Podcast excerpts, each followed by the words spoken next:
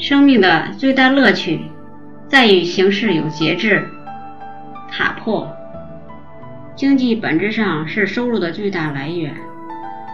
塞内卡，一心想享受更好生活的人，其生活水平在不久的将来很可能会滑落到比现在还不如。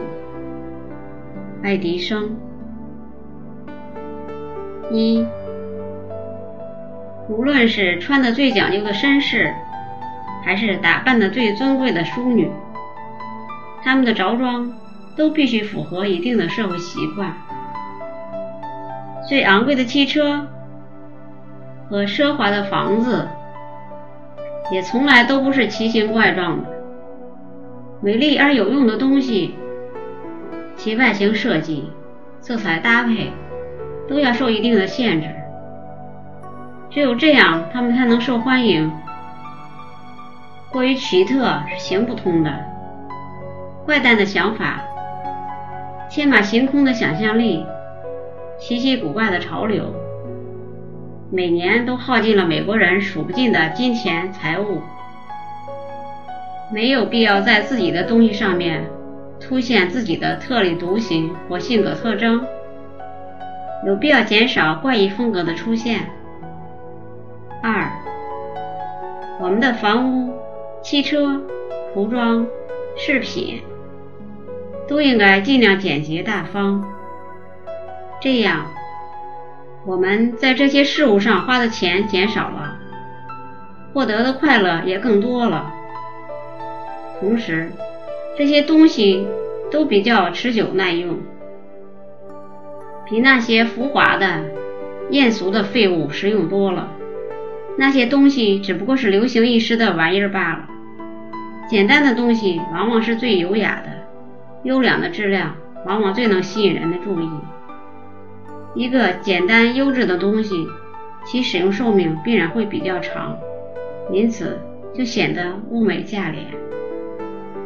三，请一位好的建筑师为你建造一座简单而又牢固的房子，这样用最少的钱，我们就能得到一座造型雅致、使用方便、持久耐用、物超所值的房子，而其他花费高额造价造就的房子。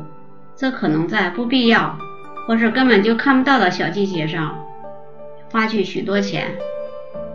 如果我们真的只是关注实用性和简单美观，我们就会发现家里的许多家具和器具都是不必要的，这样就能够大大减少我们的开销了。四，在选择各种风格的服饰的时候，一定要考虑到我们已经买了的衣物。这样，你就能够好好的搭配新添加的衣服和旧的衣服，从而让你的衣服每天都显得光鲜亮丽。有些人花很少的钱就能买到很多的衣服，有些人在服饰方面铺张浪费，最后才发现自己的衣物完全没有风格可言，没有一件衣服能和其他的搭配。这些原则可以贯彻到生活中的每一个方面去。在购买食品的时候，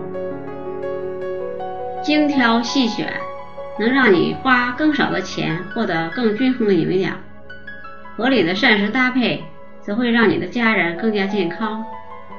一般来说，住在最好的房子里，让他的邻居们羡慕不已的人，往往不是那些赚钱最多的人。而是那些会买东西的人。五，赚钱是工作，但是如何花钱却是一门艺术。要是能学会更好的花钱，每个人都有办法让自己的收入增加一半以上。六，经济之道，勤俭节约这两个字眼，经常被人误解。深谙此道的人，并不是小气或吝啬。